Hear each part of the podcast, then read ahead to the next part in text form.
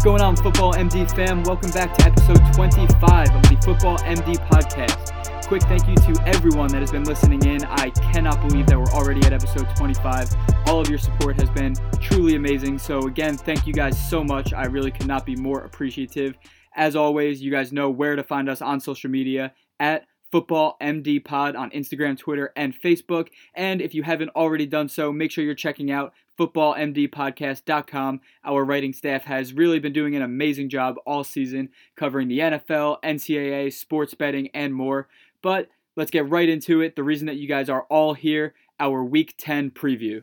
And we're going to start with the Washington Redskins heading to Tampa Bay to play the Buccaneers in a game with a 51.5 point over under on the Redskins side of the ball, I know that a lot of people are seeing the matchup against the Buccaneers and thinking that quarterback Alex Smith should be a solid streaming option in this matchup. And when you look at the numbers, that really does make sense. No quarterback has scored less than 18 fantasy points against the Buccaneers this year, but I still do have some hesitation starting Alex Smith this week. He still has yet to score more than 16.8 fantasy points in any of his last seven games. He has a lack of reliable pass catchers, and now they've lost two more offensive linemen, and one of their wide receivers, Paul Richardson, was moved to IR. So, really, outside of two quarterback or deeper leagues, this is not a matchup at the quarterback position that I'm targeting this week. In the run game, the Buccaneers defense has struggled since losing linebacker Kwon Alexander, allowing 333 yards and six touchdowns over their last three games to running backs. So Adrian Peterson, he should be slid right back into that high end running back two territory. And with Chris Thompson ruled out with his rib injury, Kapri Bibbs, he's now scored in each of his last two games,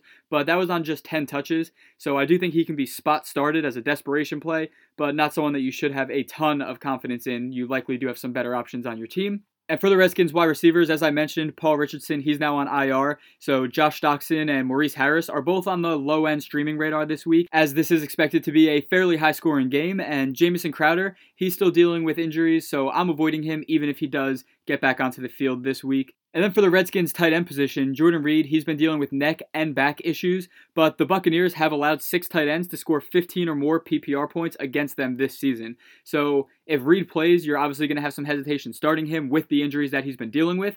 But if Jordan Reed sits out this week and Vernon Davis is named the starter, I think that he should be locked into a ton of lineups this week with confidence. On the other side of the ball for the Tampa Bay Buccaneers, Ryan Fitzpatrick, he's right back in that low end quarterback one territory. Over their last five games, the Washington Redskins have allowed a 67.8% completion percentage, 1,842 yards, and 13 passing touchdowns. And of course, Ryan Fitzpatrick has no shortage of weapons in the passing game, so I'm expecting him to have another solid day here in the run game, I know that we saw the Redskins defense look very beatable against the Atlanta Falcons last week, but that was an outlier performance compared to how well they've played for the rest of the season. So Peyton Barber, I'm continuing to avoid him. He has 33 rushing yards or less in five of his last seven games and just eight receptions on the season. So I definitely don't see a clear out to production in this matchup for him.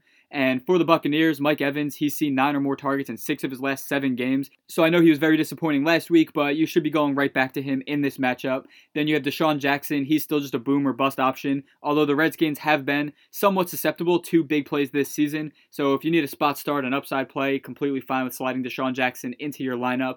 Chris Godwin, he's now seen his snaps go up and down every week. He just doesn't seem to have a guaranteed role in this offense. He's slightly touchdown dependent. I'd be avoiding if possible. And then you have Adam Humphrey Humphries, who's been playing well. He's been seeing a ton of targets, catching a ton of targets, but he'll now see Fabian Moreau in the slot this week, who has really just been playing great football. So, really, the only guys that I'm interested in starting in this wide receiver core is Mike Evans, who's locked in, and DeSean Jackson if you're looking for some upside. Moving right along to our next game of the week, the Arizona Cardinals playing the Kansas City Chiefs with an over under of 50 points.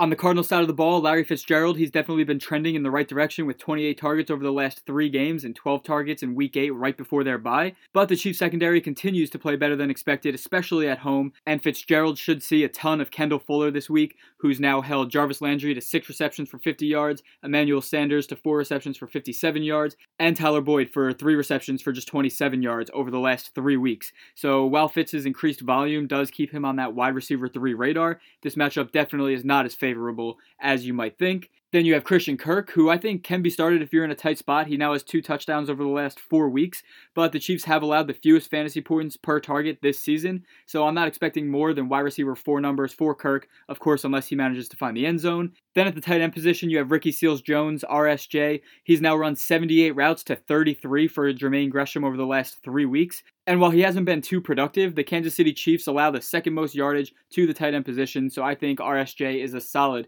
tight end streamer option this week. And on the Chiefs side of the ball, you guys already know who you're starting, but Sammy Watkins, he did have to get an MRI on his foot this week. We know that he's had foot issues in the past, so I really wouldn't be relying on him even if he does play this week. He's currently questionable, but I know that a lot of you guys are in deep leagues and maybe in a situation where you have to start Sammy Watkins, so make sure you're checking that on Sunday morning to see if he's going to be going or not. And now for our next game of the week, we have the Buffalo Bills heading to New York to play the Jets in a game with a 37 point over under. On the Bills side of the ball, there's not much to talk about here. I know on Wednesday's episode I said that LeSean McCoy is worth dropping, but if you didn't take that advice and you're still holding on to him and you're in a tight spot, I do think that he provides a fairly safe floor in this matchup. Before the Jets shut down the Dolphins' run game last week, they have allowed 422 yards and three touchdowns in the three weeks prior, and he should see at least 15 carries, around five targets. So just for the opportunity that he will be seeing, I think McCoy can be started as a flex option this week.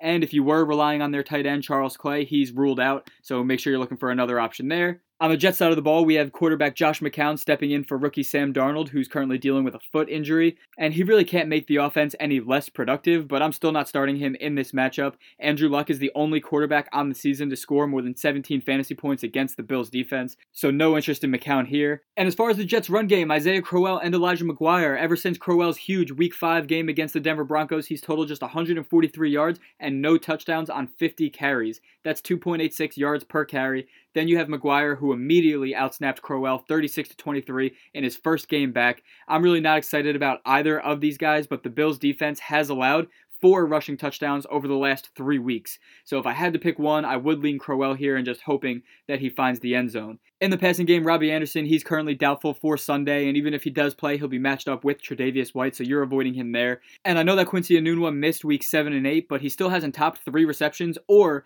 40 yards since week 4, and now they have him, who's typically a slot receiver, playing on the perimeter, so I'm steering clear of him for now. And for the Jets tight end, Chris Herndon, we said it last episode, he's now totaled 62 or more yards or a touchdown in each of his last four games, but the targets are still inconsistent. He's seen two targets, seven targets, two targets, and four targets during that same four game span. And the Buffalo Bills have been super tough against tight ends this year, so he falls into that category of tight ends that you're just relying on a touchdown for. And for our next game of the week, we have the Jacksonville Jaguars playing the Indianapolis Colts in a game with a 47 point over under. On the Jaguars side of the ball, for quarterback Blake Bortles, the Indianapolis Colts have allowed 243 or more yards to seven of eight quarterbacks that they've played this season. Derek Anderson was that one exception, and they've allowed five quarterbacks to throw for two or more passing touchdowns. So Bortles, I know he hasn't been playing great, but he's still on that quarterback two streaming radar this week. And for the run game, I know this is what everyone really wants to talk about with the Jaguars, the return of Leonard Fournette. And I'm not expecting him to be eased back in. They played it safe. They held him out for five weeks. He seems to be a full go in this matchup. And we saw Dalvin Cook's return last week. He looked solid. And Fournette doesn't have a Latavius Murray stealing goal line work. So I'm sliding Fournette right back into my lineups. And I know that the Colts still have yet to allow a 100 yard rusher on the season. So while this isn't a great matchup, I think Fournette will have no problem posting high end running back two numbers here. And I do still think that TJ Yeldon could be used in PPR leagues if you're in a pinch. The Colts haven't allowed much yardage through the air to running backs, but they have allowed a 76.9 completion percentage. So you could see Yeldon providing a fairly safe baseline here. And as for Carlos Hyde, he's really just a handcuff at this point that I do think is worth owning. In the Jacksonville passing game, the only wide receiver that I'm somewhat interested in starting this week is Donte Moncrief. He's actually received 34 targets over the last four weeks and now has four or more catches and 54 yards in four of his last five games. So he does provide a somewhat decent floor, although you're really still just relying on a touchdown to feel good about sliding him into your lineup.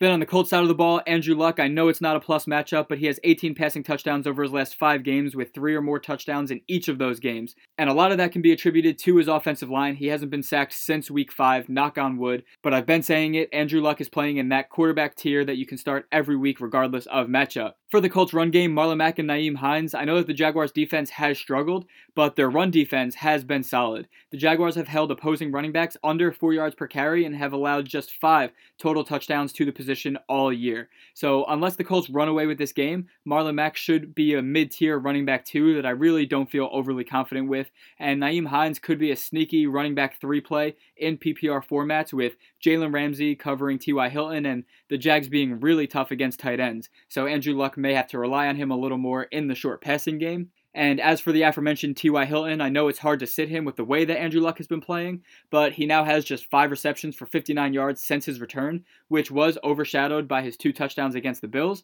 But when you combine that with seeing Jalen Ramsey this week, I'd avoid if possible. And then for the tight ends, Jack Doyle and Eric Ebron, the Jaguars are allowing just 41.6 yards per game and have allowed three touchdowns to the tight end position all season long.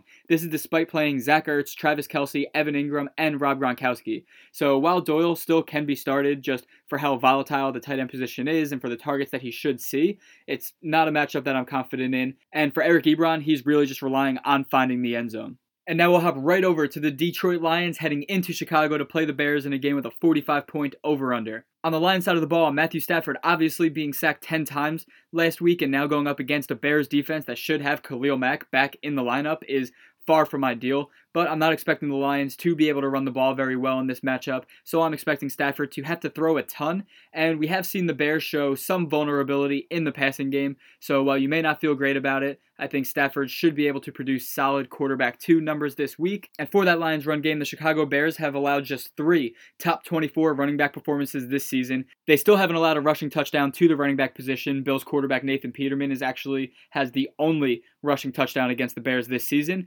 and only one running back has rushed for more than 57 yards against Chicago this season. So definitely some concerns over Kerryon Johnson this week, but the Bears have allowed three receiving touchdowns to running backs. So Johnson's five targets last week does provide some optimism, but I'm not expecting more than running back three numbers here. And Theo Riddick, he can be slid into lineups as an RB3 in PPR formats. Then in the passing game, we have Kenny Golladay and Marvin Jones. Again, the Bears have yet to allow a wide receiver to finish better than 21st at the position this season, but they have allowed 12 wide receivers to finish with five or more receptions and a fairly high yards per reception average. Now, while Kenny Golladay's six receptions for 95 yards and zero touchdowns over the last three weeks is definitely concerning, I do think that he will provide a fairly safe floor here as a low end wide receiver two or high end wide receiver three.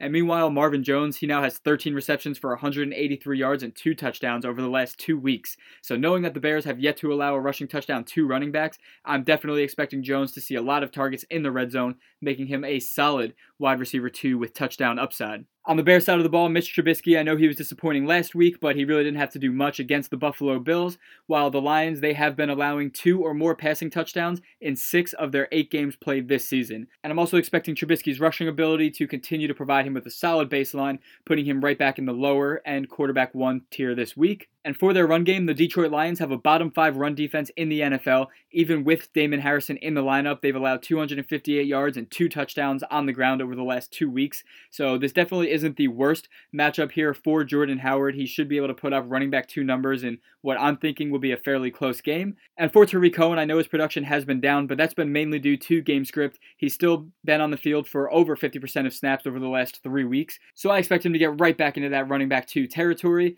And in the passing game, Allen Robinson, he may finally be returning, but I wouldn't expect much more than low end wide receiver three production in his first game back from a multi week injury, especially playing against Darius Slay. And Taylor Gabriel, he's dealing with a knee injury, so make sure you're keeping an eye on his status. He's a solid wide receiver four on most weeks, but he does get consistently targeted, so the opportunity for him to make a big play is always there. And Anthony Miller, he continues to be a sneaky wide receiver option for the third week in a row now. The Lions are definitely exploitable in the slot, and Miller has had six targets in his last three games and has three touchdowns on his last 32 targets. So if you're looking for a spot start there, Anthony Miller could be your guy. And of course, Trey Burton at the tight end position, he's just about as solid as you're going to get at tight end.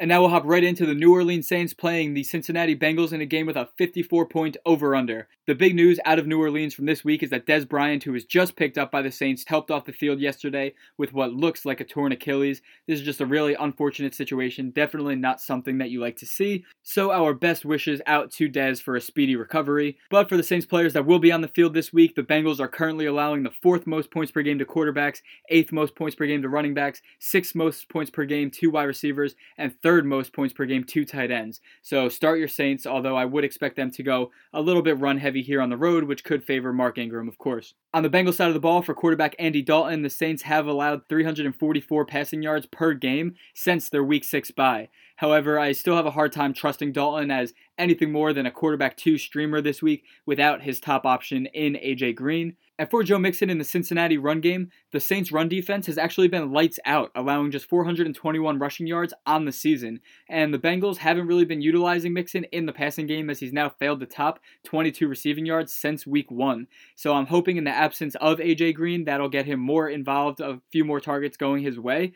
And I'd still be starting him as a mid tier running back two week. But if those targets don't come, Joe Mixon could be someone that disappoints you in your lineups this week. And for the passing game, I'm really not expecting much of a change here without AJ Green in the lineup, as Tyler Boyd, he's a slot receiver and Green lines up on the perimeter. What this really does for me is just solidify Tyler Boyd is a rock solid high end wide receiver two this week for the targets that he will be seeing. And then you have wide receiver John Ross, who he's still just a boomer bust option, even with AJ Green out of the lineup, especially as I'm expecting him to see a lot of Marshon Lattimore this week. So you're just hoping for a touchdown here. He's not someone that I'll be sliding into my lineups, but if you're going to do it, just cross your fingers and hope for that big play. And then the tight end, CJ Uzomah. The Saints are extremely tough against tight ends with no top 12 finishes allowed to the position this season. You probably have better streamers available. Just steer clear this week. And now we'll move over to the New England Patriots heading to Tennessee to play the Titans in a game with a 48 point over under. On the Patriots side of the ball, for the run game, the Titans defense has yet to allow more than 85 rushing yards or 51 receiving yards to a running back this season. They've also allowed just two rushing touchdowns and zero receiving touchdowns. So I know that Sony Michel is returning this week, but I really don't know how you could expect much more than a running back three performance in this matchup. And honestly, I know those numbers don't look great, but James White is just unbenchable at this point. So you're going to keep on rolling with him. Then in the passing game, Julian Edelman and Josh Gordon. Edelman, he's locked into that mid wide receiver two territory every week with the amount of targets that he sees. And Josh Gordon, he's a must start wide receiver two this week with the upside that he has matched up with Malcolm Butler, who has allowed a league high seven touchdowns in his coverage this season. Then you have tight end Rob Gronkowski, who the Patriots have a bye in week 11. Gronk's been dealing with injuries, so it's likely that he doesn't suit up for this matchup. So make sure that you have a backup plan if you are planning on rolling with him. And even if he does play, the Titans have been brutal against tight ends, and Gronk has not been playing up to his standards from previous seasons, so it's likely that you already have another option on the roster. I would have no problem rolling with someone else this week. Now, moving over to the Titans side of the ball, quarterback Marcus Mariota, he's played better in his last two games, and he's still fine if you need a bye week fill in, but I'm not expecting anything more than quarterback two numbers here for the run game, Dion Lewis and Derrick Henry. Lewis is now the clear cut guy, in my opinion, in this backfield, playing 84% of snaps last week compared to Henry's 20%. Lewis can be started as a mid to low end running back, too, as the Patriots have been pretty hit or miss against the run but they have allowed the second most receiving yards to running backs on the season. And for Derrick Henry, he's currently just not startable, in my opinion. Then in the passing game for wide receiver Corey Davis, the tough matchups continue with Stephon Gilmore this week, who has been as good as any quarterback in the NFL over the last few weeks, honestly. So I'm not expecting anything more than low end wide receiver three numbers from Davis this week. Now for our next game of the week, we have the Atlanta Falcons heading to Cleveland to play the Browns in a game with a 50 and a half point over under. In the run game, Tevin Coleman and Ito Smith, the Browns have allowed 513 yards on 95 carries and 8 rushing touchdowns over their last 4 games. The Browns have exploited on the ground and through the air by running backs as of late, so lock Coleman in as a running back 1 and Smith as a low end running back 3 who has definite touchdown upside in this matchup. For the Falcons passing game, Calvin Ridley and Mohamed Sanu, the Browns have definitely been susceptible to the deep ball and will likely be without their top two cornerbacks in Denzel Ward and EJ Gaines in this matchup. However, the Falcons could get ahead early here and start to rely on the run a little bit more, but I still think that Calvin Ridley will see plenty of opportunity to make him a viable start. And especially with Sanu dealing with a hip injury, he's a player that I would steer clear from this week, but that should lead to some extra opportunity for Ridley to be productive. And then you have tight end Austin Hooper, who I'm not going to overanalyze. He just falls into that tier where you're really hoping for a touchdown. But of course, on such a high powered offense, he's always worth a spot in your lineup. Then on the Brown side of the ball, Baker Mayfield, he's one of my favorite streaming options this week. Alex Smith is the only quarterback to not score at least 20 points against the Falcons this season. They've been a solid matchup for quarterbacks all year, allowing an average of 304.2 passing yards per game. So you don't need to overanalyze it. Baker Mayfield, he's in that borderline quarterback one territory this week. In the Browns' run game, Nick Chubb and Duke Johnson. Chubb, he could be hurt by game script in this one, as I'm expecting the Browns to have to throw the ball a ton to keep up with that high powered Falcons offense, but I'm still confident in starting him as a mid to low end running back, too, while the Falcons have allowed 8.5 receptions per game to running backs, making Duke Johnson a safe running back three flex option for me this week. Then in the passing game, Jarvis Landry, I know that the production hasn't been very exciting, but this is a great matchup as the targets should continue to be there. Lock Jarvis Landry in as a high end wide receiver two this week. And then tight end David Njoku, there's not many tight ends that are consistently getting targeted five or more times in a game. And like I said, the game script should be favorable in this one. So continue rolling with Njoku as a tight end one this week. And now I'll hop right into the LA Chargers playing the Oakland Raiders in a game with a 50 and a half point over under. On the Chargers side of the ball, Melvin Gordon and Austin Ekeler, of course, you're starting Gordon, but the Chargers should be able to gain control of this game early, which could open the door for Ekeler to see an increased role. I really don't have any issue starting him as a lower end running back three flex option this week. In the passing game for Tyrell Williams and Mike Williams, Tyrell Williams still has yet to receive more than five targets, but definitely has the opportunity to exploit a weak Raider secondary. And Mike Williams has just one reception in four of his last five games. So he's just a touchdown dependent option right now. Tyrell Williams is the way that you want to go outside of Keenan Allen in this passing game. And then on the Raiders side of the ball, on the ground, you have Doug Martin and Jalen Richard. It's really hard to see Martin getting significant carries in this game where they should be playing from behind, making him a low upside running back three. While I think Jalen Richard, he should continue to be involved in the passing game, making him a safe floor running back three, but not overly excited about either of these guys here. For the Raiders passing game, Jordy Nelson, he's now caught 5 of 10 targets for 36 yards and 0 touchdowns over his last three games without Cooper in the lineup. And this is including the game where Cooper left early in the first quarter. And he'll now see a ton of Casey Hayward this week, so you're just avoiding that matchup for Jordy Nelson.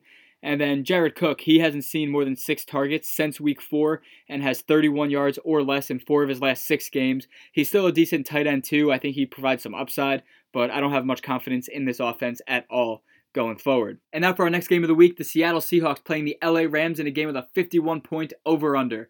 On the Seahawks side of the ball for Russell Wilson, you're you're probably starting him, but I'm continuing to temper expectations. Wilson historically doesn't play well against the Rams or really in divisional games in general. So I have him as a high end quarterback two this week. In the run game, if Chris Carson misses, Mike Davis should see the vast majority of touches, but the Rams still have yet to allow a top 12 running back this season, making it hard to expect anything more than mid to low end running back two numbers from this backfield this week, regardless of who the starter is. And then in the passing game, if you've been watching Doug Baldwin, you know that he hasn't been super productive. And he should see nickel Robey Coleman in the slot this week, which is definitely not ideal. So I'm putting him in that lower end wide receiver three range that I don't think he really needs to be started. You may have an option with some more upside on your bench that you may want to slide into your lineup. And for the other pass catching options, you have Tyler Lockett and David Moore. Both are just boom or bust options at this point course, if they get the touchdown, you're going to be happy. If not, they're going to put up a dud game. I am expecting Wilson to have to throw the ball a lot here. And like I said, Doug Baldwin has a very tough matchup, so it's likely one of them finds the end zone. But Lockett and David Moore, you know, roll the dice if you want. And then on the Rams side of the ball, you're starting the same guys that you've been starting week in and week out. What I will say for Jared Goff is the Seahawks still have yet to allow a top 12 quarterback performance on the season. But I'm still projecting Goff as a lower end quarterback one this week. That offense has just been way too impressive this year, so I definitely want a piece of that offense in my fantasy lineup. And now we'll move right into the Miami Dolphins playing the Green Bay Packers in a game with a 47 and a half point over under.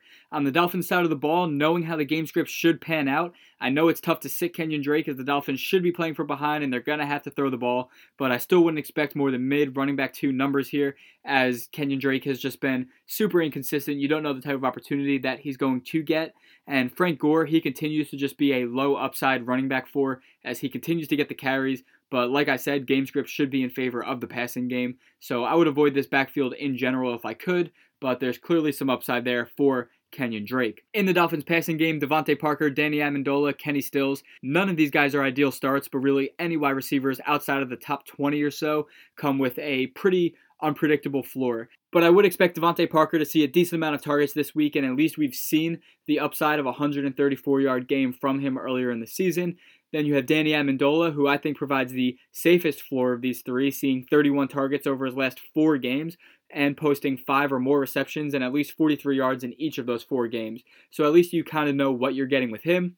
And then you have Kenny Stills. He just remains that Hail Mary play where you're kind of closing your eyes, crossing your fingers, sliding him into your lineup, and hoping for the best.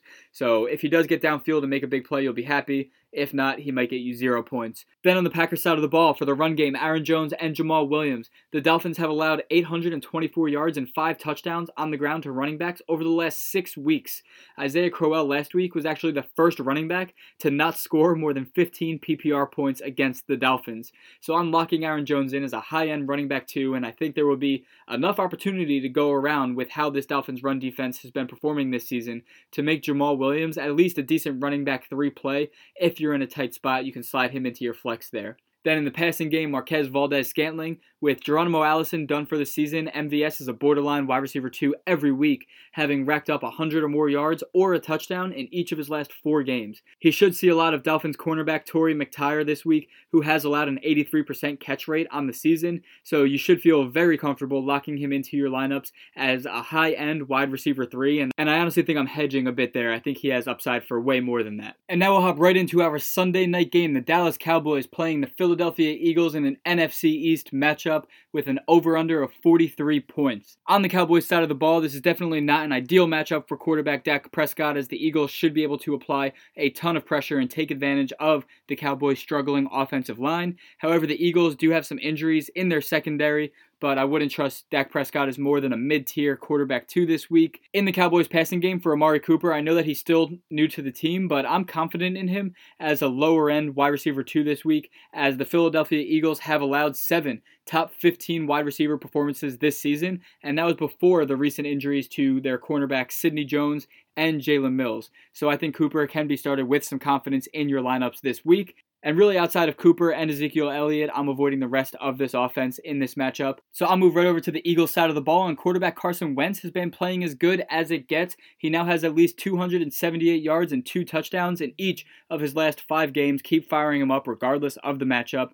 For the Eagles run game, I'm completely avoiding this backfield. But if I did have to rank them, I would put Wendell Smallwood as a low end running back three who has an extremely low floor. Josh Adams is nothing more than a touchdown dependent option at the position. And Corey Clement as an extremely extremely inconsistent running back four. So avoid if possible. If you had to start one, I would go with Smallwood. But we'll move right into the Eagles passing game with Alshon Jeffery, and this is going to be our first look at Golden Tate in an Eagles uniform. And the Cowboys have been pretty tough against wide receivers, allowing just four top 36 performances to the position this season. I do think that the arrival of Tate should open things up for Jeffery on the perimeter, but there's definitely some concern over how the targets will be distributed. Of, of course, tight end Zach Ertz, he soaks up a ton of targets himself, but the Eagles didn't trade for Golden Tate to not use him. And I think Golden Tate does have a pretty favorable matchup in the slot this week, but this is still his first game with the new teams. So while he may surprise us this week, I wouldn't expect more than wide receiver 3 type production as of right now, especially in a game with such a low over under. And now for our final game of the week, Monday night, the New York Giants playing the San Francisco 49ers in a game with a 43 point over under.